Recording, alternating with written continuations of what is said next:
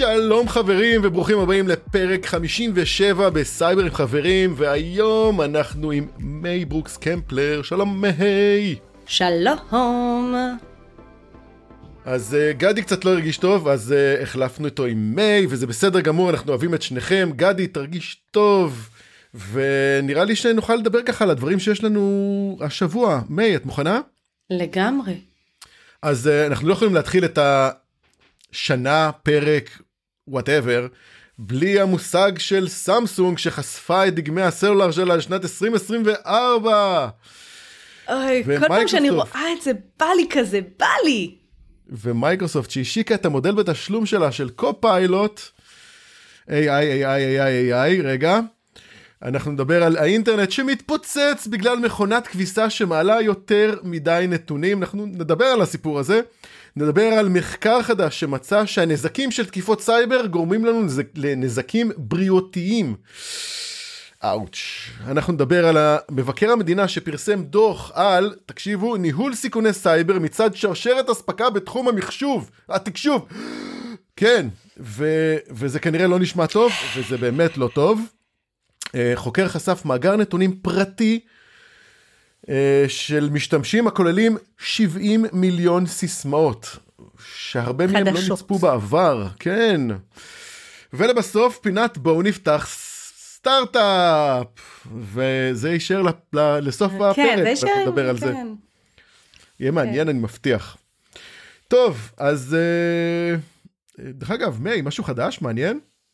יש הרבה מה, רוצה לספר להם על הדבר הזה שלנו שאנחנו עושים? לא, זה בסוף, זה בפינת הסטארט-אפ. לא, זה פינת הסטארט-אפ זה משהו אחר. טוב. AI, AI, AI, אמרתי לך. AI, AI, AI, כן, נכון. מה, אנחנו, סליחה, אם יש משהו שאנחנו עושים שמשתמש ב-AI זה הדבר הזה, מה, שנספר להם? לא, נספר להם? נספר או שנחכה לפעם הבאה, מה את אומרת? לא, נספר להם. כי אנחנו עושים משהו חדש, חדשני, מוצר מגניב לגמרי, שכמעט כל בן אדם ירצה אה, לקחת, ללמוד ולעשות, ולהטמיע בחייו. זה הולך להיות ממש מגניב. ויש בזה AI, המון AI. ויש בזה AI, כן, לגמרי. בוא נשאיר את זה רגע כסוד, ונמשיך, אולי יתפלק לנו, כאלה. יכול להיות שיתפלק לנו. אז אה, בוא נדבר, רגע, רצית להגיד משהו שקרה לך השבוע? אה, מה, מה קרה לי השבוע? מה עשיתי השבוע? מה עשית השבוע? השבוע לא זה היה שבוע עמוס, היה המון דברים השבוע. וואו, היה... מטורף. וואו, כן, היה, אבל השבוע עשיתי משהו בעקבותיך, אתמול למעשה. אתמול עלה אצלי בקהילה פוסט שאני שיתפתי חברה שלי שיתפה מה הבת שלה עושה עם טכנולוגיה, בת בת 12 וחצי, מה היא עושה עם טכנולוגיה, מה היא עושה עם, uh, עם האינטרנט בכלל, זאת ילדה שלפני לא זוכרת כמה שנה, שנתיים לימדה את עצמה פסנתר עם אפליקציה, אני אגב גם משתמשת, חזרתי לנגן בזכות אפליקציה אחרי המון שנים ש... אפליקציה ישראלית? סימפלי פיאנו היא ישראלית? לא ישראלית. סימפלי פיאנו? רגע, אני, אני, לא, אני לא זוכר עכשיו. אולי ישראלית, אני לא יודעת. אוקיי. אבל, אבל היא מעולה, היא אגב הזכירה לי תווים שאני חשבתי שאני ממש לא זוכרת תווים, מסתבר שזוכרים את זה, אז הבת שלה מנגנת פסנתר, והבת שלה לומדת ספרדית בדולינגו, ועושה הרבה מאוד דברים ברשת, שזה בעיניי יפהפה, זה גם קשור לסטארט-אפ שלנו, אבל אנחנו אמרנו שלא נדבר על זה, סליחה. לא, לא מדברים על זה. אבל זה הוביל לאיזשהו דיון בקהילה, האינטרנט טוב או רע לילדים. Okay. אוקיי. ואני טוענת שזה סופר טוב לילדים, ואתמול בעקבות השיחות שלנו ובעקבות הדיון הזה, יובל, הבן 11 שלי כמעט, נכנס לחדר ואמרתי, תגיד, יובל, אתה משתמש בצ'אט GPT בבית ספר? לא, לא, לא ממש, מה, מה אני יכול לעשות עם זה? אז כתבנו סיפורים. והילד נגנב לגמרי, היינו כאן איזה שעתיים, וכתבנו בהתחלה, כתבנו בסגנון פנטזיה, ואז כתבנו בסגנון חידות בלשיות כזה, כמו חבורת הבלשים הצעירים, והוא שם את השם שלו ושל החברים שלו, ואמרנו איזה סגנון קומיקס, ו... מגניב, מגניב, מגניב, אז תגניבו את הילדים על זה, אבל זה... כן, כן. זה, זה, זה כיף, זה פשוט כיף. אני קודם כל תודה שאת אה, עושה את הדברים האלה. אני חושב שאם אני אספר איך זה התחיל, אז אני אגיד לך שלפני שבע שנים, שניסיתי לעשות רילוקיישן אה, למיאמי, כן, היה גם כזה, אז uh, גרתי במיאמי, הילדים היו בארץ, והחלטתי שכל יום אני עושה הפסקת צהריים, ובהפסקת צהריים שלי הם הולכים לישון. אז הייתי לוקח את הפסקת צהריים שלי, יושב במשרד שלי באותה חברה, ופשוט ממציא להם סיפור, והסיפור היה על דרקונים ועל מפלצות ועל יערות ועל אתגרים ועל דברים, וכל יום הסיפור היה יותר מטורף מהקודם. אני לא ידעתי בכלל מאיפה אני מביא את הסיפורים האלה, אבל זה, זה הסתדר לי הסיפור הזה. ובאיזשהו מקום, אחרי כמה זמן, הגעתי לאיזושהי סטגנציה כזאת שנגמרו לי הרעיונות, אני, אני לא ידעתי מה לעשות. זה פשוט היה תקוע. ו, והנה, יש לי, אה, אחרי מיאמי, יש לנו בן חדש, קוראים לו איתן, ואיתן גם רוצה סיפורים, ואיזה יום אחד, אה, הוא בא ואומר לי, אבא, אני רוצה סיפור, אבל, ואנחנו הולכים לספרייה, ואנחנו כל פעם לוקחים ספרים אחרים ומכירים בבית, אנחנו נורא אוהבים את הספרייה. ואיזה יום אחד הוא אומר לי, לא, אני לא רוצה את זה, ולא רוצה את זה, ולא רוצה את זה, אבל אתה תבחר. אמרתי לו, איך, איך אני אבחר אם אתה לא רוצה כלום? לא יודע, אתה תבחר. אמרתי לו, אתה רוצה שאני, שאני אגיד לך משהו? כן. ואז יצא סיפור שלם על צייד בשל, בשם אולימפוס, שיש לו, שהוא מתלווה לאריה, ופוגשים גם רובוט בדרך, והם בדרך בכלל אה, לצוד אה, דרקון, ועד שהם מגיעים לדרקון, אני לא אגלה לכם את הסיפור, אני יכול לגלות לכם כמובן, הם לא צדו את הדרקון, הם מצאו שהוא היה מדהים וגדול ו- ו- ויפה, ו- והחיבור שלו לטבע היה באמת משמעותי, והם כולם נהיו חברים, הפלי, עדר הפלי מה שנקרא, ומפה לשם החלטתי שאני לוקח את הדבר הזה ושם את זה בצ'אט GPTs, ה-GPTs, ועושה uh, אה, GPTs מיוחד שקוראים לו The Storyteller. מי גם שיתפתי אותך את, הלינק של הדבר הזה. אולי נשים את זה בפרק הזה, צריך לשים בפרק. אפשר אולי לשים את הפרק הזה אם למי שיש אה, GPT פלוס יכול ממש ליהנות זה איזשהו GPT שפשוט עוזר לכם לכתוב סיפורים הוא ממש ממש טוב. והוא מציע רעיונות כאלה זה, זה ממש מגניב. הוא ממש ממש טוב. והוא יוצר תמונות. אז אחד הדברים הכי יפים שאני, שאני גיליתי זה שבסוף הסיפור שהבן שלי ממש במיטה ולפני שהוא הולך לישון אומר לי אבא הדרקון שלנו קוראים לו אולימפוס אז אני רוצה לראות את אולימפוס איך שהוא הגיע לאן שהוא הגיע עם המשפחה ועם החברים ופעם אחת הוא בא ואמר לי היה לו יום הולדת וקיבל מתנות אני רוצה כאילו לקבל ואתמול בלילה היה לנו ממש. עשינו תמונה של אולימפוס מקבל מתנות מכל החיות החברות שלו. והוא ראה את זה ואמר לי אבא זה אולימפוס? אמרתי לו כן כשהיה קטן כי זה היה דרקון קטן כזה חמוד. יש, יש לו קונטקסט לסטורי טלר. כן זה, זה מהמם זה מושלם. אז הטכנולוגיה לא טובה הוראה היא פשוט טכנולוגיה. תלוי מה כן. עושים איתה. זהו. כן, גם זהו, סיימנו את השיעור? טוב יכול להיות רע. כן. בדיוק. זה ככה. לא יודעת אם הוא יכול להיות טוב, הוא יכול להיות טוב. אם הוא מגן על אנשים אז כן. אבל ממה הוא מגן? ממשהו רע. אז הוא לא... אם מישהו לא יוצר משהו. קשת והוא מגיע ומגינים באקדח, זה נראה לי דווקא אחלה אה. הגנה. טילים יכולים להיות טובים ורעים, הכל תלוי לאן מכוונים אותם. אה, כן, נכון. גם אקדח. לא, אבל גם מכונית אגב, אתה יודע מה, בוא נגיד את זה, לא, אתה יודע מה, אקדח אני לא חושבת שאני יכולה לחשוב על דבר חיובי שאקדח בא לייצר, אבל מכונית באה לקחת אותנו מנקודה א' לנקודה ב', כמו שראינו השבוע, מכונית גם יכולה לשמש במכוון להרוג אנשים. נכון. אז זה אולי דוגמה יותר uh, קלאסית. את יודעת מה, אני אגיד לך את זה אחרת, כל הסדר והארגון שיש לנו בכל החיים שלנו, המערבים, הם קשורים בצורה כזאת או אחרת לאקדח. כן. כן. זאת אומרת, אנחנו יושבים עכשיו בבית ואף אחד לא פורץ לנו בבית ואנחנו חיים חיים שלווים, טובים, מאושרים, בזכות לזה שיש אנשים עם אקדחים ששומרים עלינו. יש יתרון לאקדח אנחנו... בצורה הרבה יותר לא גדולה. לא יודע, טבע האדם רע מנעוריו, לשם הגענו.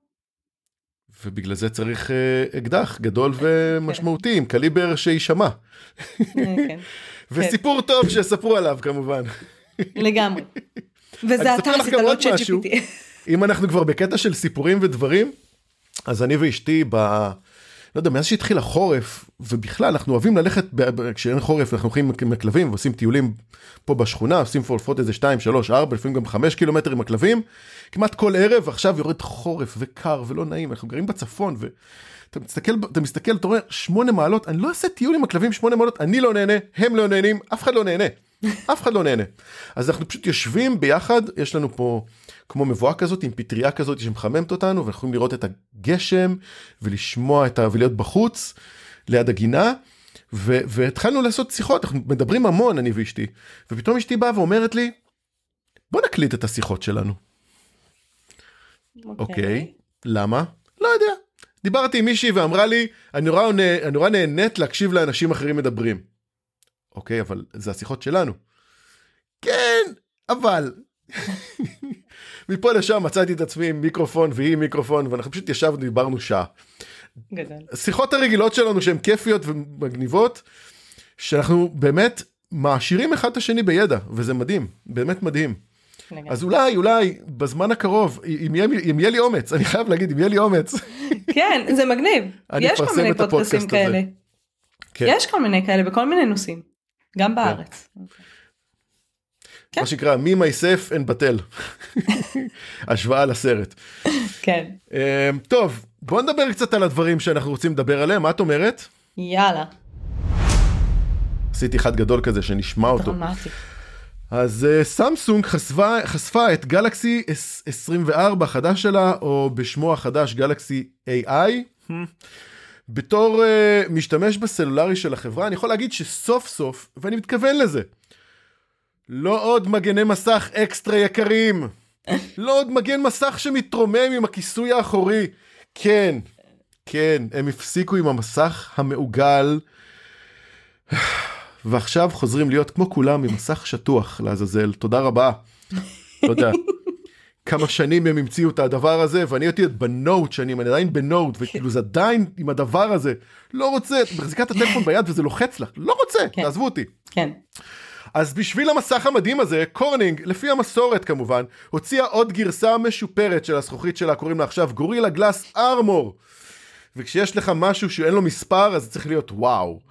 שעכשיו ממש בדיוק בשביל סמסונג הזכוכית הזאת סוף סוף עושה את הדבר הבסיסי אמיתי הבסיסי מזכוכית של סלולרי נפילה של מטר וחצי תודה רבה באמת או שקורה כמו להמון אה, אנשים בעיקר עם ילדים מה שנקרא אבא תפוס סיפור אמיתי.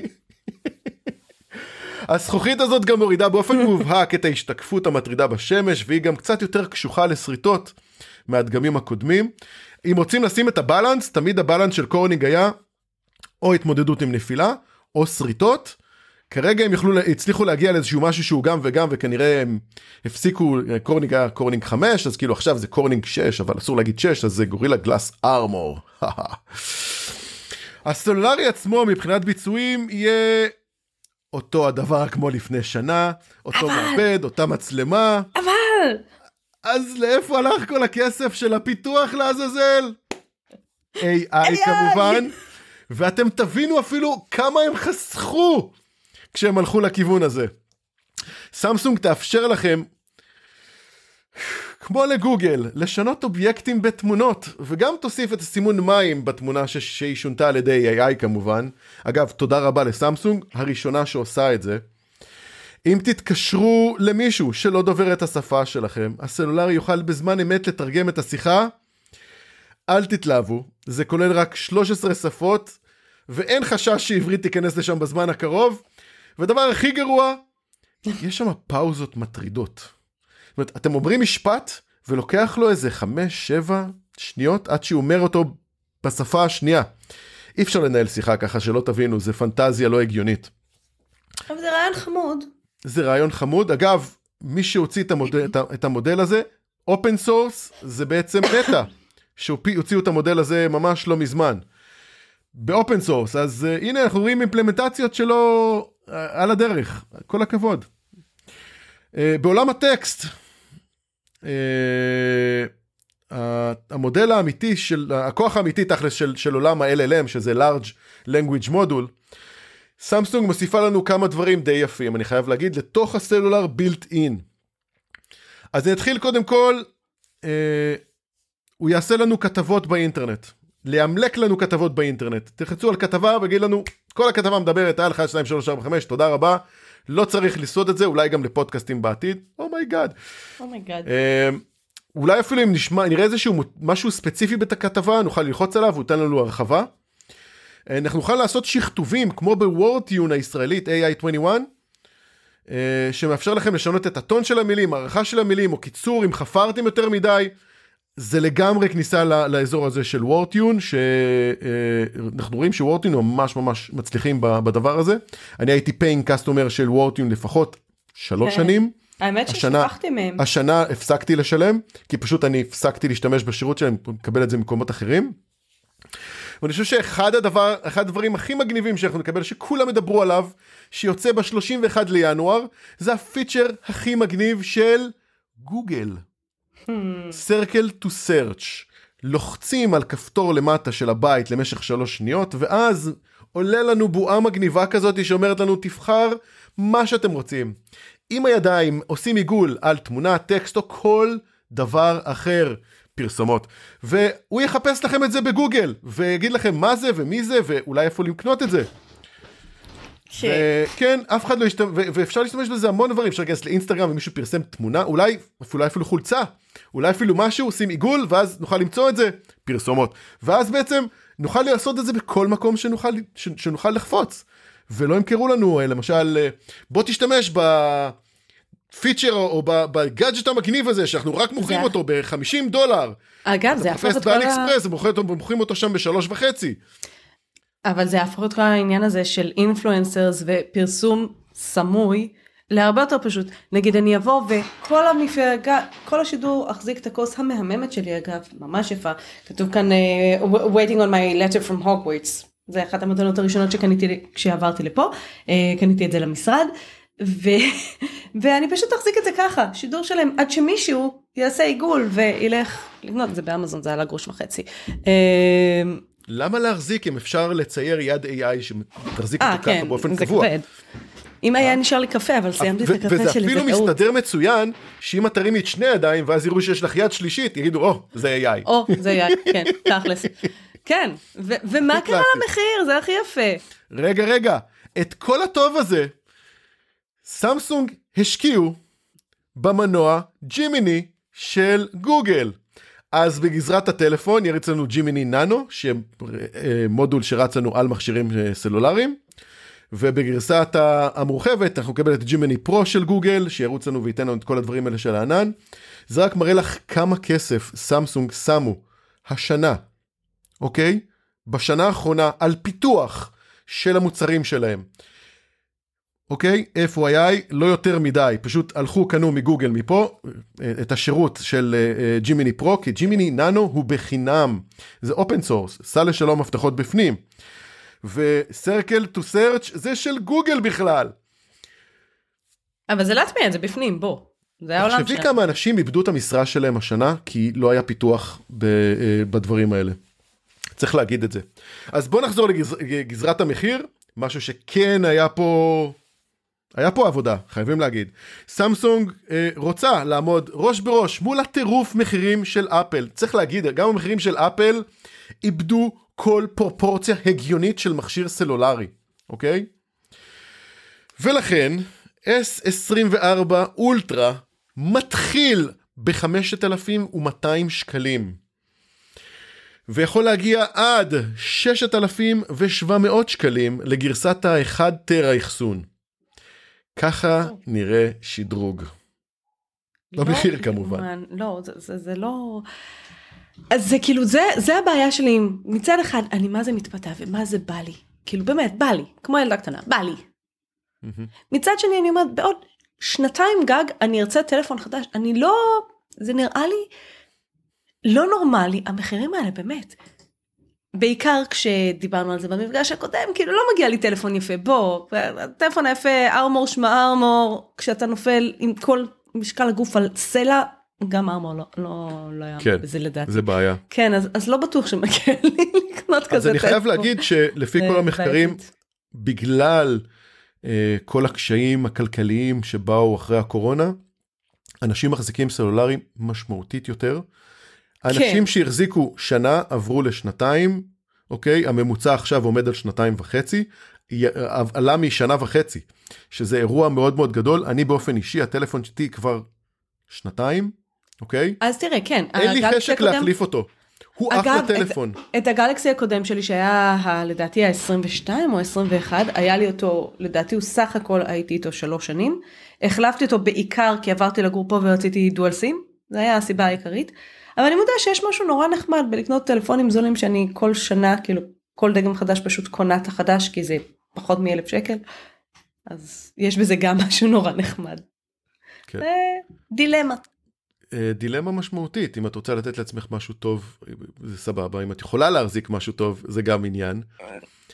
אם אני מגיע פעם לי, הייתי לא קונה בטוח מכשיר פעם שמגיע בשנה, לי. כשהמחירים היו הגיוניים, הייתי קונה מכשיר פעם בשנה, ואת המכשיר כן. שלי נותן לאשתי, את המכשיר של אשתי נותן בדיוק. שלי, את המכשיר של אמא שלי נותן לילדה, וכאילו, היה כאילו דומינו כזה. כזה. תראה, האמת בבושקה אבל שהיום, בטלפונים. אבל אתה יודע מה, היום כשאני מסתכלת לדוגמה על הפוקו, אני, אני חושבת שהוא לא נמכר בארץ, אבל הפוקו, הוא נמכר, אחלה, נמכר. הוא כן נמכר? נמכר. אז הפוקו נמכר כאן, אני קניתי כאן את הפוקו M5 דקה לפני ההשקה של ה-M6, דקה לפני, ב-460 שקל, כאילו, כן. פלאפון אז אני. קניתי, אני קניתי לבן שלי, לאופיר, את הרילמי, 600 שקל, כן, הוא, הוא, הוא ממש ממש נהנה ממנו, אני יודע שלא משנה מה הוא עושה, הכל הולך לסין, כן, אבל ברור. בסדר, אתה יודע מה, עכשיו אני חזרתי לפוקו M4, שהסיבה היחידה אגב שעברתי מה-M4 ל-M5 הייתה המצלמה. כי הפלתי אותו כמה פעמים יותר מדי, אז המצלמה כבר אה, צילמה דברים שכן, פחות. אה, היה לה AI, היה לה AI, היה לה. היה לה... אה, לא, יש לה. יש לה סוג של AI, אני, אני מצלמת משהו וכל קשר במה שאתה רואה בעיניים למה שהוא מציג, זה מקרי, אז יכול להיות שזה... צריך AI יכול בשביל להיות שזה. לא, יכול להיות שזה לא באג, יכול להיות שזה פיצ'ר. הם התכוונו לזה, לשנות קצת סיבוניות, כן. כן, לגמרי. טוב, אה, בוא נעבור לנושא הבא, מה את אומרת? כן. כי אה, גלקסים זה נחמד וסבבה, אני עדיין כרגע נשאר עם הנוט, הנוט שלי, שהוא אחלה טלפון בעולם. אגב, הסיבה היחידה שאני קניתי אותו ולא קניתי אייפון, כי הייתי ממש בדילמה על הסיפור הזה, זה בגלל שהם הם באו ואמרו שהם מוכנים לתת ארבע שנים. סליחה, כן, ארבע שנים. אפדייט, כן. ולא שנתיים כמו שנתנו כל הזמן. אני חייב להגיד שאני עדיין משתמש בטאבלט מ-2018 של אפל, והוא עדיין מקבל עדכונים כמו מהמם. טאבלט חדש. מהמם. הוא עובד נפלא, הוא נפלא. עכשיו, מעולה. אני בתור בן אדם ש... תקשיבי, אני אוהב גאדג'טים, חובב גאדג'טים מצד אחד, מצד שני, הכמויות שטויות שהייתי קונה הביתה. עשרות טלפונים, הייתי קונה מלא דברים, באמת מלא מלא דברים, ניסיונות פה, זה שם, את יודעת, ראוטר מפה, ופשוט אני מגדל פה איזשהו junkyard אחד שלם, כמו שאשתי קוראת לזה. אני מבין שגם יש איזשהו אלגנטיות בלעשות מכשיר שעובד הרבה זמן, לגמרי. וזה חשוב וזה- ומשמעותי. ואני חוזרת לפינת הממורמרת שלי על הקינדל שלי מ-2012 שהפסיק לעבוד על לא סיבה נראית לעין. כן. כן. כן. נסגר מצד, הלקו... מצד היצרן. מייקרוסופט חשפה השבוע, או בשבוע שעבר, את Copilot Pro, שהוא המתחרה המשמעותי ל-ChatGPT Plus של OpenAI. המודל של מייקרוסופט מבוסס ב-100% על המודל של GPT-4 ו- GPT Turbo של OpenAI, הם אפילו מאפשרים לייצר תמונות עם ה DALL-E אה, לייצור, ו- והדבר הכי חשוב ומשמעותי, שאם אתם אומרים, אני אעבור, אני לא אעבור, אני ארכוש, אני לא ארכוש, אוקיי? יש להם את ה-GPTs, הם לקחו את ה-T's, הם לקחו את הזז, והם עושים גם את הזה ומאפשרים לכם גם לעשות זז, שזה אני חושב היתרון הכי גדול שיש היום ל-OpenAI, בגדול, והם קלטו את זה. ואמרו יאללה, נעשה גם אנחנו. והיתרון העוד יותר גדול ומשמעותי זה שאם אתם משתמשים של אה, אופיס, אז אה, מייקרוסופט לקחה את כל הדבר הזה וחיברה אותו בעצם לאופיס. ב Word, Outlook, Excel ו PowerPoint, והם יכולים לקבל את זה בצורה מדהימה. ב Word אה, נוכל לקבל את מה ש-AI21 עשו אתמול, ונוכל להגיד לו, תמשיך לכתוב, ואז הוא ימשיך לכתוב, או נגיד לו, בוא תכתוב לי כתבה על כזה, והוא יכתוב את כזה, או בוא תכתוב לי resume, אני 1, 2, 3, והוא יכתוב לי resume, זה מגניב, תודה רבה, איזה כיף, מגניב. נכון? אני מתה לעשות את זה עם Excel. שהוא... ב Excel? באקסל הוא יכול... אני חושב שבאקסל, הוא יכול... לנ- הדבר הכי מדהים מבחינתי באקסל, השינוי הכי גדול, אני היום באקסל ואני משתמש הרבה באקסל, זה כל העניין של אה, לעשות אה, פורמולות מורכבות. בדיוק. לא זה פה ושם, כן, אלא כן, כן. המורכבות שלי, לפעמים אפילו אני לוקח פורמולה מורכבת, אני זורק לו, ואז הוא מתחיל להסביר לי, ואני עוצר אותו, ואני אומר לו, אל תסביר לי, אני צריך לשנות את תסביר זה לי, לזה, תעשה לי." תוסיף את זה ככה. עכשיו, זה כל כך ארוך לפעמים, שאני מאבד את הימינה ושמאלה שם. וואו, הוא כן. אומר לי, אין בעיה, הנה, קיבלת. שמע, היה לי לפני הרבה שנים, עשיתי בפרויקט מאוד גדול אצל איזה חברה, אה, פרויקט הערכת סיכונים, אבל אני מדברת על משהו כמו 200 מערכות. ובאיזשהו שלב האקסל שלי, עכשיו בהתחלה האקסל היה לשימוש פנימי והיה להם מערכת, רק שהמערכת לא, סטארט-אפ שכשל בסוף, אבל לא משנה. אבל היה להם כוונות טובות. גילינו בהם יותר מדי באגים ולכן המשכנו לעבוד עם האקסל שלי שבאיזשהו שלב נהיה אקסל כל כך כל כך מורכב עם חלק מה, מהנוסחאות בו זה היה צריך כאילו היה עוברת חצי שעה עד שאתה מגיע לקרוא את סוף הנוסחה אבל זה עבד אבל זה עבד. זה הכי מסוכן שזה עובד. וואי וואי. כן זה, זה מטריד בעיניים. למה זה עובד כן. אבל כן. זה, כן. אז הייתה לי לוגיקה כשבניתי אותה אבל אל תבקש שאני אחזור על הנוסחה הזאת כי אני לא יודעת להסביר מה עשיתי שם. אז בעצם מייקרוסופט שהשקיעו 13 מיליארד דולר ב OpenAI באו ואמרו חבר'ה אתם יכולים לישון בשקט? אם, תש... אם תשלמו לנו זה כמו OpenAI. קחו לשם המפתחות בפנים. עכשיו אם מישהו בא ואומר רגע אבל הם מתחרים ב OpenAI הם לא. ל OpenAI אין מתחרים.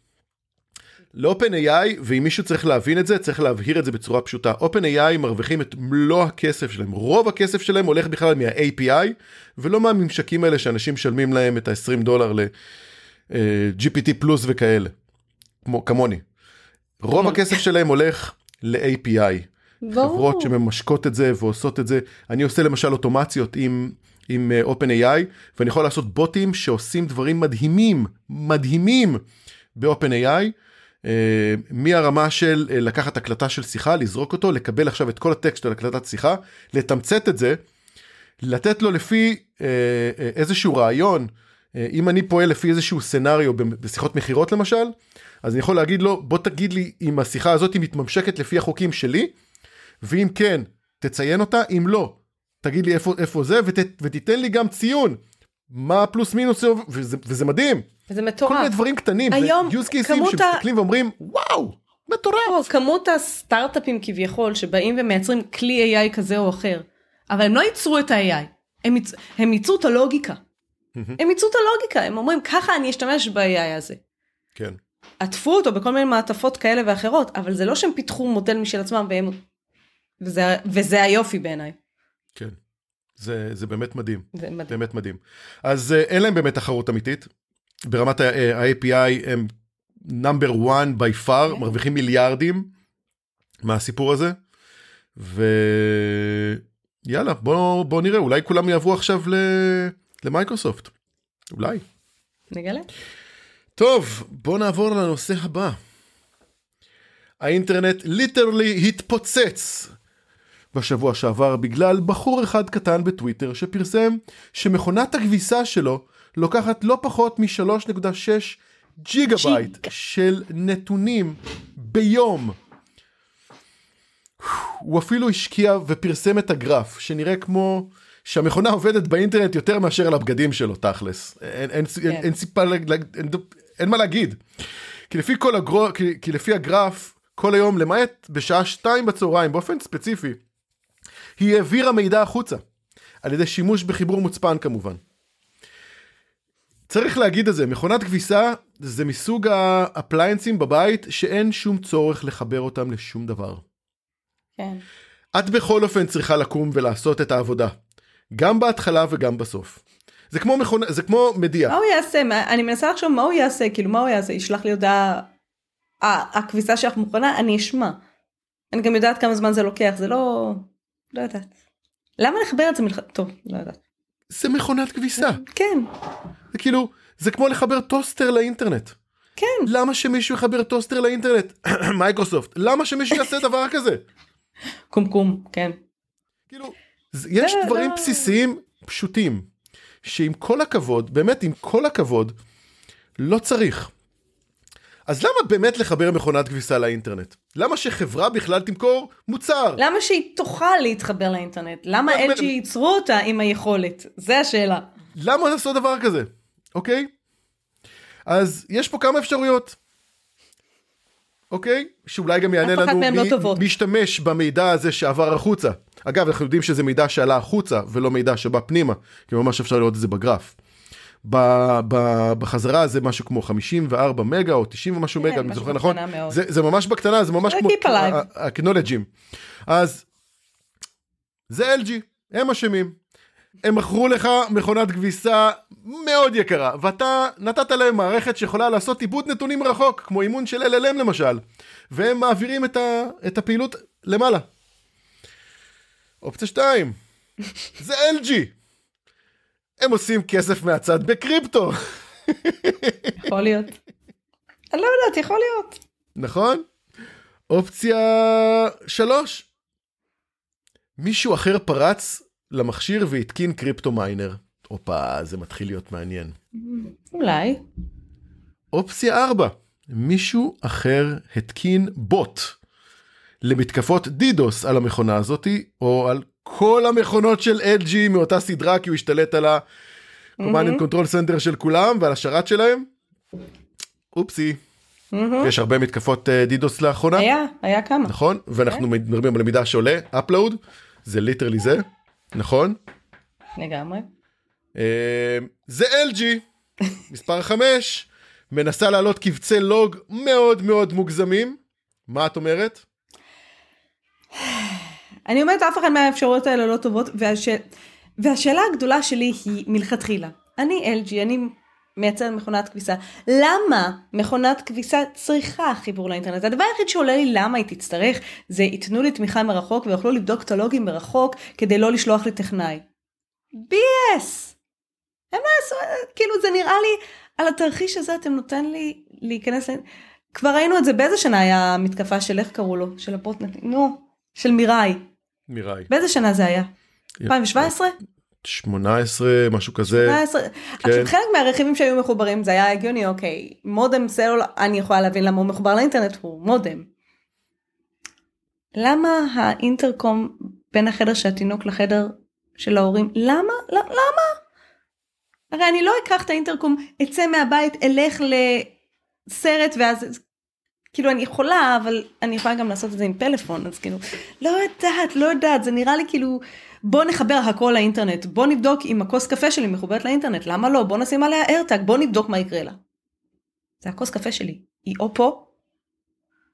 או אבל ליד אנחנו המקום אוהבים גאדג'טים. כאילו. מיי. אתה יודע מה יש לי קרוב משפחה יקר שמבחינתו כאילו כל דבר שהוא יכול לקנות שיש לו מסך LCD זה משמח אותו. נראה לי הבן אדם מסוגל לקנות מטריה עם מסך LCD.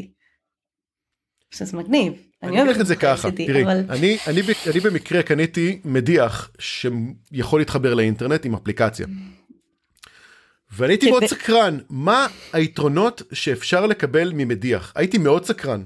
שוב זה הדבר היחיד זה יכול להיות. תמיכה מרחוק. זה באמת זה הדבר. היחיד שעולה לי. היכולת לדעת שנגמר, ש, שה, שהעבודה נגמרה ואני מקבל התראה עליה. בוהו. רגע, אוקיי. אני ממשיך. היכולת שלי דרך האפליקציה להפעיל את המכונה ולבחור איזה, מה אני רוצה חמוד. לעשות. בוהו. חמוד. עם אבל כל הכבוד. כן. אני ל- מילאתי את הכל בכלים, אוקיי? אני אפעיל את זה. אני לוחץ על לא, כפתור. וסוגר את הדלת. תיאורטית אני יכולה להבין למה זה חשוב אתה יודע מה באמת עכשיו. עד לא מזמן המכונת כביסה והמייבש עמדו כאן במשרד שלי. למה? כי זה המקום שבדירה סידרו שיהיה המקום. אני העברתי אותם לא מזמן מקום כי אי אפשר.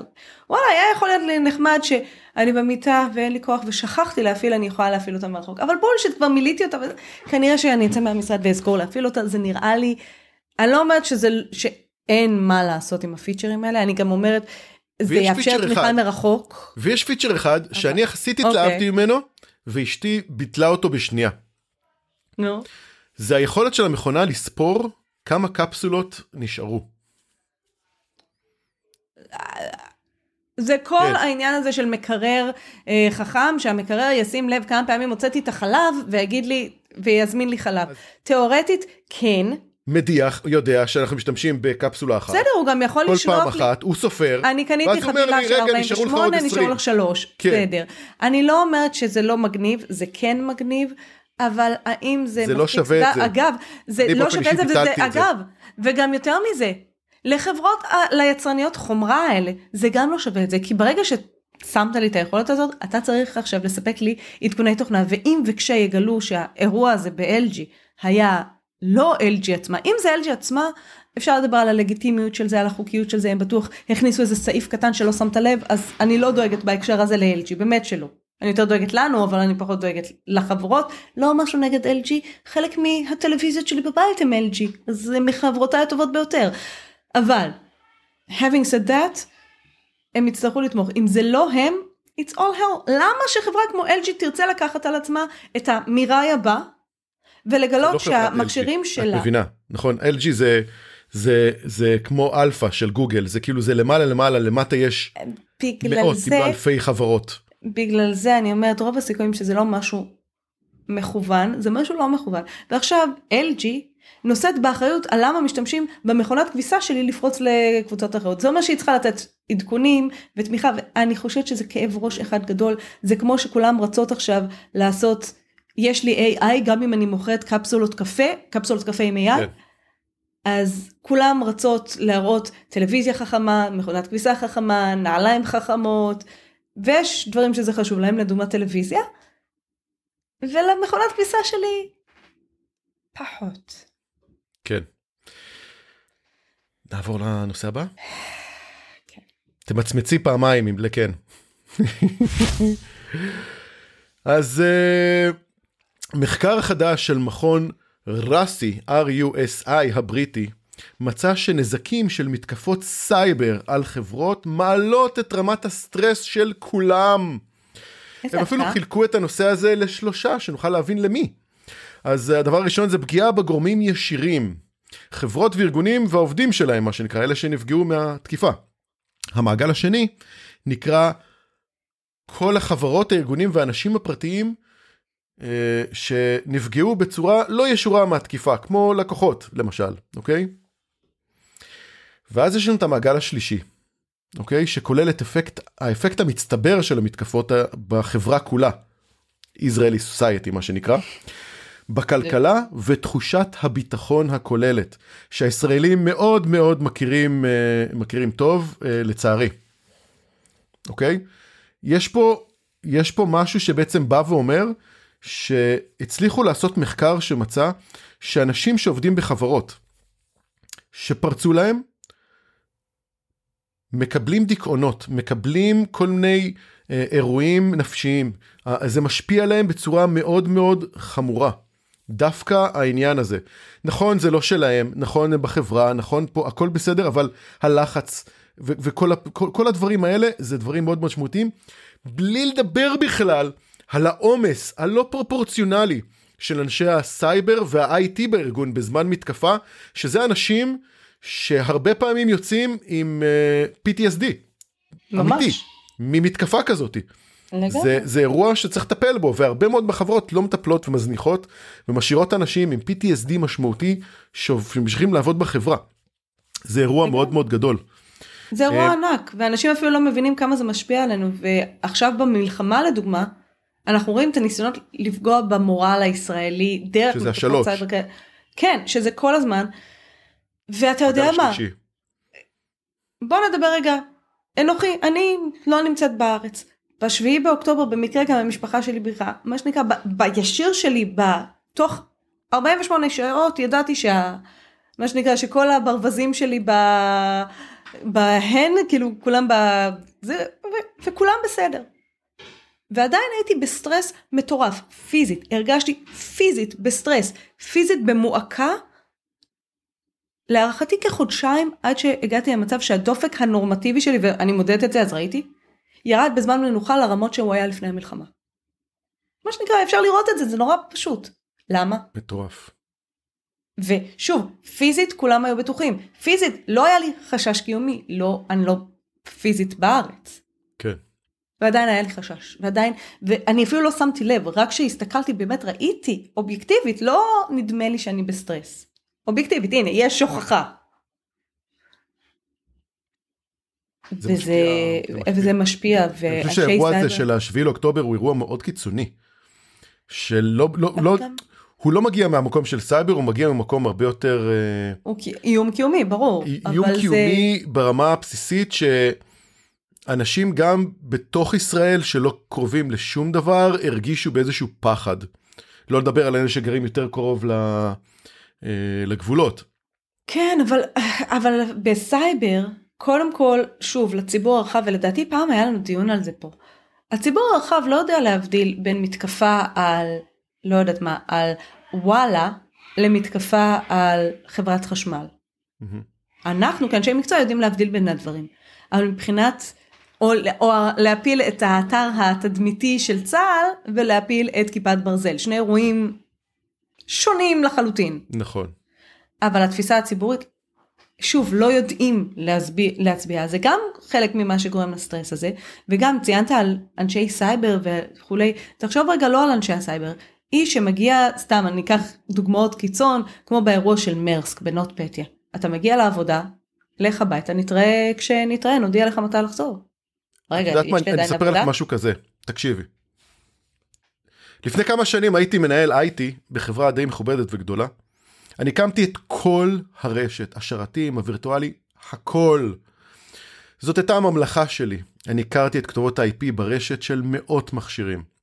זכרתי הכל והייתי מחובר מקצועית לרשת והמערכות שבה בכל נימי וגופי, אוקיי? וזה כולל גם את הצד הנפשי. התייחסתי למערכות האלה כמו משהו שלי, קרוב לליבי, כל שדרוג היה מלהיב אותי.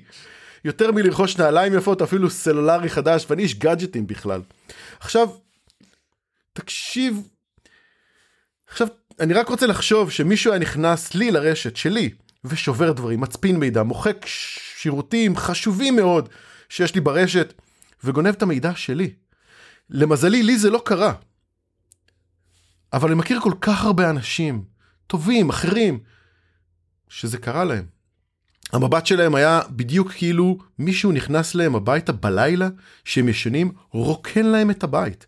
והם קלטו שזה קרה רק לאחר שהם קמו מהמיטה, בהבנה שמישהו היה ממש בחדר איתם, עם האישה שלהם, חיטט במגירות הכי אישיות שלו, וגנב מה שהוא רוצה.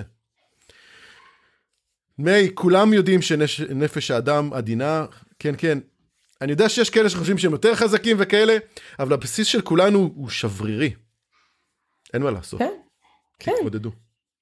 וזה...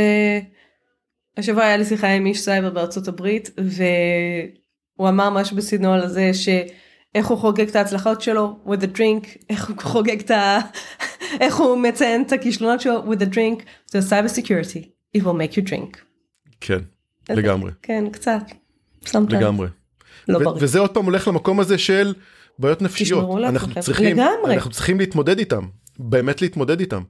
לגמרי. אני יכול להגיד לך שכשאנחנו רואים היום חברה, ש... ואני אגיד את זה עוד פעם כמו שאמרתי בפרק הקודם שדיברנו עם כולם, שהיום לפי כל המחקרים לחברות enterprise יש בממוצע 73 כלים של סייבר בארגון ויש מעט מאוד אנשים שמתפעלים אותם. אנחנו מבינים שהסטרס והלחץ של כל דבר שקורה זה שאתה אשם, זה אחריותך, למה אתה לא בדקת, למה אתה לא נכנסת, למה לא עשית, למה, כאילו זה, זה ממש כזה. ואנחנו יודעים שבסוף יהיה אירוע, לא משנה מה, כמה טובים נהיה בתפקיד שלנו. נכון, נכון. כי כל הזמן מנסים. כן. ויש פה, פה איזשהו בלנס של, שלא נותנים לנו את, ה, את הכלים הבסיסיים. כשאני, כשאני למדתי את, ה, את, ה, אה, אה, את ההסמכה שלי בסאנס, אז אחד הדברים שהמרצה שלי אה, אמר, לכל מערכת צריך בן אדם ורבע. כקונספט. כן. וכשיש לנו את הדבר הזה, אנחנו גם יכולים לתת את המענה האמיתי למערכת, וגם יכולים לתת מענה לדברים אחרים במקביל. שתמיד יש דברים אחרים במקביל, זאת תכלס העבודה. המערכות האלה, אנחנו מתנתקים איתם כי אנחנו לא רוצים לעשות את העבודה. זה, כן. זה, זה, זה כן, ממש להתרחק מזה. וזה אירוע שצריך לשים עליו את, ה, את הדגש. וזה, זה... בוא נדבר על uh, uh, עוד בעיות uh, יותר משמעותיות, מה את אומרת? אתה הולך לעצבן אותי עכשיו. מבקר המדינה פרסם את הדוח על, תקשיבי טוב, ניהול סיכוני סייבר מצד שרשרת אספקה בתחום התקשוב. בנתוני, וממש בנתוני המפתח של הדוח, והוא התחיל לעשות, התחילו לעשות נתוני מפתח, זה ממש ממש אוהב את זה, אפשר לראות ש-24 אחוז, 24 מתוך 44 משרדי ממשלה וגופי תמ"ק, שזה 55 אחוז, תמ"ק, תשתית מדינה קריטית, השיבו שאינם עובדים לפי מתודולוגיות שרשרת האספקה של מערך הסייבר. לא מכירים בזה, תתמודדו. בקטנה. המערך הוציא את גרסת 1.4 של המתודולוגיה, וזה מבלי לתת את המענה הבסיסי לפערים שנמצאו בפועל אצל הגופים. תודה רבה גם לכם. 1-4, לא פחות. זאת אומרת שיש כבר 4. 4 גרסאות. Okay? Mm-hmm. מערכת יובל אגב, על זה אנחנו מדברים, אוקיי? Okay? כן. אין דרישה של מנהל הרכש מהספקים לעמוד בדרישות המתודולוגיה. זאת אומרת, בוא נעשה עבודה, יהיה מה שיהיה. יהיה בסדר. למה צריך את זה בכלל? נמצא ש... ותקשיבי טוב מי, שיש 18 ספקים מרכזיים, עיקריים, בתחום התקשוב והסייבר, מתוכם חמישה מספקים שירותים ליותר מ-49 משרדי ממשלה וגופי תמ"ק. אין איסוף של מודיעין באופן יזום, ואין אפילו רשימה מרוכזת בשביל להבין, להבין ש... שיש את הדבר הזה. פה במקרה הזה המבקר הפתיע את, המער, את מערך הסייבר עם המספרים האלה, הפתיע אותם, oh my god, אוקיי? כן, כן. אני לא מבינה איך זה פורסם, כאילו איך אנחנו מדברים על זה. טוב, תכף נדבר. בוא נמשיך. 13 ספקים מהותיים, דירוג A, לא עשו בכלל תהליך התעדה, קבלת אישור ותעודה, לעמידה במתודולוגיה של המערך. את יודעת למה מי? כי זה לוקח תשעה חודשים, וזה fucking יקר. ואף אחד לא מכריח אותך. אף אחד לא רוצה לשאת בעלויות האלה. אז פשוט דילגו, יאללה, לא צריך, זה יקר לי מדי. והאמת שאם אף אחד לא מכריח אותך, אז למה לך? בדיוק. כמנהלת אני אומרת, למה לך? באמת. כן. שזה מכניס אותנו בכלל למקום אחר, ש-19 מתוך כל המשרדים לא מערבים את גורמי הסייבר בתהליכי הרכש בכלל. אין, אין בכלל קשר. מהרשימה. אוקיי? כן. או שכל מכרז או רישום ספק מפנה לדרישות אחרות של סייבר, דבר שמבלבל את כולם ברמה של איזה נספח הוא הנכון ומה צריך לעמוד בו. אבל בוא נדבר תכלס הדבר היותר משמעותי פה. הספקים לא מדווחים ללקוחות שלהם, משרדי הממשלה וגופי התמ"ק, על אירועי סייבר. שמונה משרדי ממשלה וגופי תמ"ק קיבלו את, בשורה, את הבשורה הזאת שקרה משהו לספק שלהם על ידי התקשורת בכלל, או גוף אחר לא קשור. מה, לאן הגענו? זאת אומרת... אני לא מדברת, אתה שם לב, אני לא אומרת מילה. כן. אני... טוב, אני חושב שאפשר לסכם את זה שהדבר הכי בולט בדוח הוא, מה שנקרא, אם מישהו קרא בין, ה, בין המילים, זה שלמערך הסייבר אין את הסמכות לאכוף את מתודולוגיות שרשרת האספקה על חברות אחסון ואירוח של אתרים וחברות אינטגרציה ו-IT. שהן בעצם חברות שנותנות שירותים לארגונים, לארגונים רבים רבים במשק. אוקיי? כמו כתום שקרה ממש עכשיו, שהפיל מלא מלא אתרים. Mm-hmm. ואז זה קרה. זה היה הצורך להעביר את החוק שכולם דיברו עליו לפני חודש, שמאפשר למערך הסייבר לדרוש מידע על תקיפות בארגונים ממש כאלה, פרטיים, שלא קשורים לממשלה, ולדרוש עמידה בדרישות, ועמידה בדרישות מינימליות לחברות פרטיות. כן, זה בדיוק העניין, ואם מישהו רוצה להיזכר, זה נותן למערך הסייבר ולשב"כ את הכוח. כן, אבל אתה, שוב, אנחנו ב-2024. היה צריך לחכות ל-2024? ש? כאילו, לא... אתה מדבר כאן על גופי ממשלה, אתה מדבר כאן על מערכים קריטיים. אתה... אני לא יודעת אפילו למי להפנות את האצבע המאשימה, כי, כי אין לי פה אצבע מאשימה, כי למערך לא הייתה את הסמכות, אז אני לא יכולה לבוא למערך, נו נו נו מה עשיתם, אתם נתתם את. כאילו, אני לא יכולה לבוא לחברות עצמן, כי אם אני רגע שמה את עצמי בכובע של מנכ"ל, אני לא אתנדב לעשות משהו. עכשיו יכול להיות שהחברות האלה, חלקן לפחות, הם סבבה לגמרי מבחינת אבטחת מידע, אני לא זה, אבל למה להם לעבור תהליך? מערך הסייבר וחוק, והחוק שלו, שהוא בעצם רגולטור על תמ"ק, הוא מחייב את המנכ"ל, לא, לא. אף גורם אחר. ואם המנכ"ל לא, לא עומד בדרישות הרגולטור, הרגולטוריות שלו, הוא יכול להכניס אותו לכלא. מעולם כן, לא קרה. אבל הם לא עשו את זה. והם לא עושים את הביקורות. לא, וזה גם לא חל על הצד השני של הספקיות. נכון. על זה אני מדברת. אני מדברת על הספקיות, אני מדברת רגע, אם אני מנכ"לית של אחת הספקיות האלה. אף אחד לא רואה שאת לא תעשי, נכון. אם אף אחד לא אומר לי, ואני זכיתי במכרז anyway, why should I? למה שאני בהתנדבות אפגע ב bottom line שלי? בסופו של דבר כמנכ"לית, יש לי אחריות אחת מאוד מאוד ברורה, וזה כלפי המשקיעים שלי. כן. ואם הלקוחות שלי לא חשוב להם מספיק בשביל לחייב אותי לעמוד בדבר כזה או אחר, או לבדוק אותי בדרך כזו או אחרת. אני לא אתנדב לזה. כן. כמנכ"לית. כאשת סייבר זה סיפור אחר, נכון, אבל כמנכ"לית אני לא אתנדב לזה. כן. ברור. כן. אז אה, זהו, אמרתי שאני לא רוצה לדבר על זה. אני חושב לא שגם עוד 4 ו-5 שנים אנחנו נראה את אותן תובנות מבקר המדינה, זה בדיוק הבעיה עם המבקר הזה, שהוא רק מבקר. Cyber security, it makes you drink. לגמרי. רגע, צ'ירס. צ'ירס.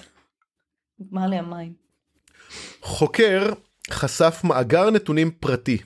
אה, סליחה, חוקר חשף מאגר נתונים של פרטי משתמשים הכוללים סיסמאות בגודל 104 ג'יגה, הכולל 70 מיליון כתובות מייל ייחודיות. מבדיקה של I have been pwned נמצא שרק 65% מהמיילים היו רשומים בכלל במערכת. שזה שם, טה טה טה טה טה טה טם, רגע יש פה drum rolls.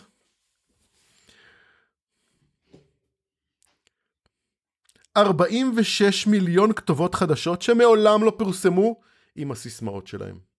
מה שנקרא, ברוכים הבאים! המאגר מסתובב כבר ארבעה חודשים בדארקנט במרקטים די מוכרים וש... שידועים, אוקיי? וכבר נמכר כבר כמה פעמים. זאת אומרת, האקרים יודעים. כן, כבר בוא. הזה. המאגר עצמו כולל פרטים לשירותים הללו, פייסבוק, רובלוקס, קוינבייס, יאמר ויהו. קוינבייס, אגב, זה בורסה של קריפטו, אוקיי? יש עדיין יהו. טוב, יש עדיין לא יהו, קשור. כן, עדיין יש יהו. כן, בסדר, לא קשור. יש להם אפילו מנכ"לית מאוד חמודה. כן? לא עוקבת. ורצינית ואגרסיבית שעושה עבודה מאוד מאוד יפה. רגע, אותה אה, אחת, איך קוראים לה? מריסה? לא. כן, כן? מריסה מאייר. כן. אם היא עדיין שמה, כן. מריסה מאייר. לא יודעת, אבל- כל הכבוד, אוקיי. מיי. כן, אבל, אבל, אבל, אבל, יהו, היא... טוב, בסדר. דיון אחר, לא. משנה. לא משנה. כן.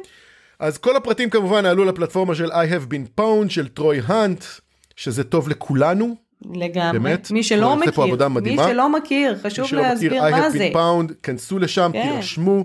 אם אתם מחזיקים ב-last pass, לא, ואם אתם אה, מחזיקים ב-one password או, או, או כל דרך אחרת, הם בעצם אפשר לעשות את השירותים האלה דרכם.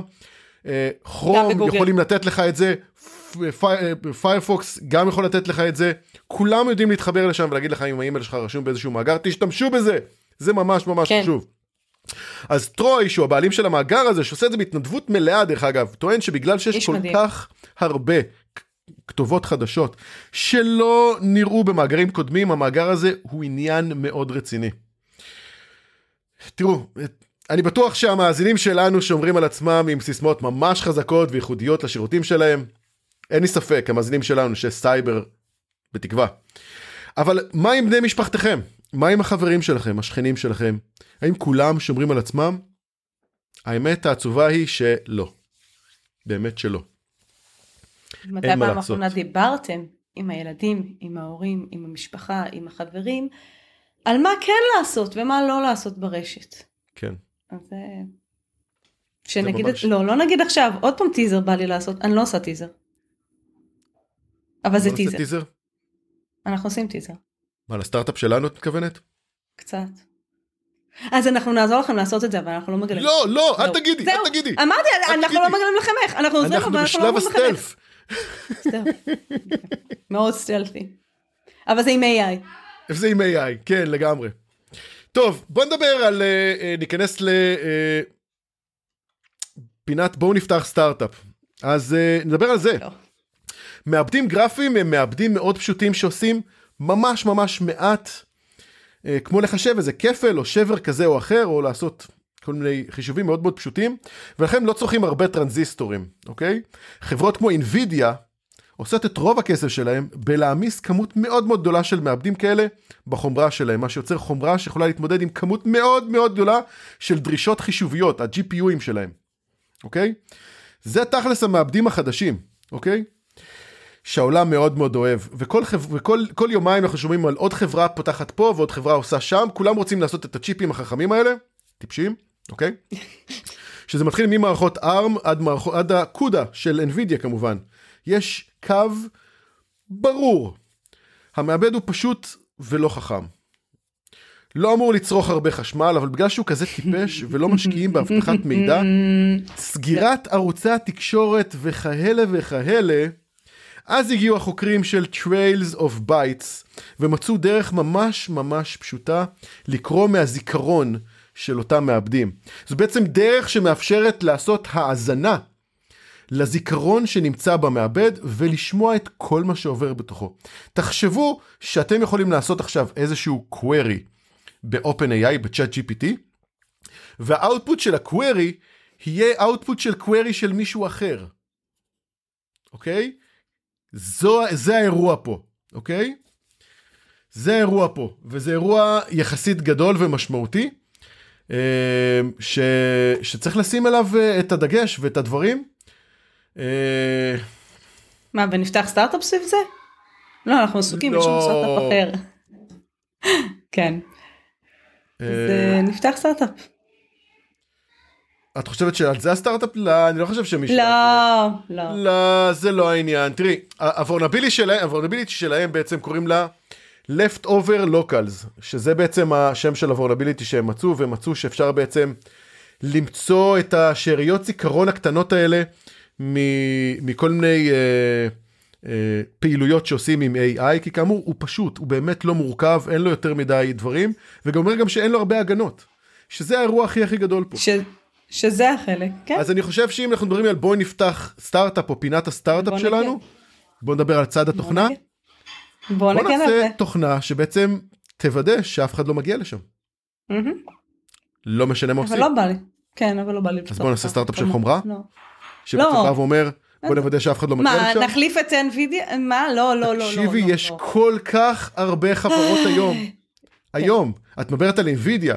אבל אנחנו מדברים על uh, חברות כמו, uh, את יודעת, uh, AMD, אפל, קוואלקום. כן, כן, כן. טסלה, זה בלתי נגמר, לא אי אפשר. גוגל, זה החברות הגדולות. חומרה זה לא ריאלי, חברה זה לא, חומרה זה לא ריאלי כי אי אפשר לבוא ולהטמיע רכיב חומרתי. בוא נעשה צ'יפ קטן שבעצם מאפשר לנו לוודא. איך תפרוס אותו? איך תפרוס אותו? איפה תפרוס אותו? איך תפרוס אותו? על, על הלוח. סטארט-אפ כמה מערכות פרוסות לך בעולם? את שולחת את זה בדואר, מי אכפת? חברה של צ'יפים. מישהו רוצה לעשות חברה של צ'יפים? אף אחד? לא אני. לא. רק, רק את עכשיו איתי. כולם מאזינים. אז אם יש מישהו שרוצה לעשות איתי חברת צ'יפים, מוזמן ליצור קשר. וכן. מפתח חומרה טוב, אבל... אה, כן, כן ואז זאת אה, חברה, ואז נהיה כמו גדי, שנהיה כל הזמן כאילו בלאגנים וזה, לינקדין ועמוסים ועבודה וזה ופה ושם. לא, אני כרגע יש היום סטארט-אפ איתך בתחום האבטחת מידע. לדברים ברשת, עם AI, עם AI, עם AI, לגמרי, ואני בטוח שנעשה דברים מדהימים ומיוחדים. ואנחנו עדיין בשלב הסטלף, זה כיף להגיד. אז אנחנו לא מגלים לכם. סטלף. סטלף. כן. אנחנו מקבלים מטוס? חמקן? לא. כזה? לא. לא. ואם נמכור בהרבה כסף? אז כן. אוקיי. אבל בלי טייס, צריך לשלם לטייס גם. נטפל בטייס. לדלק ולחנייה. לא, פשוט מגניב, אני רוצה אותו בחנייה שלי. אוקיי, סבבה. מיי, את באה לארץ ארוחת צהריים? כן, רגע, אני, קורא, אני קוראת להנרי. הנהג, וואי, במקום הנהג, כן. זה נשמע לי טוב, כן, כזה, נכון? כזה. אבל הנרי, לא מוחמד. טוב, ננסה. נראה לי שהצלחנו להגיע לסוף התוכנית. ואני רוצה להודות לך, מיי, שהיה לנו פרק מגניב ונחמד, ותודה שרבה שהחלפת גם את גדי באפס זמן, צריך להגיד תודה, תודה, תודה רבה. אני הייתי רותם בר. כן, ואנחנו נתראה בשבוע הבא, יאללה ביי!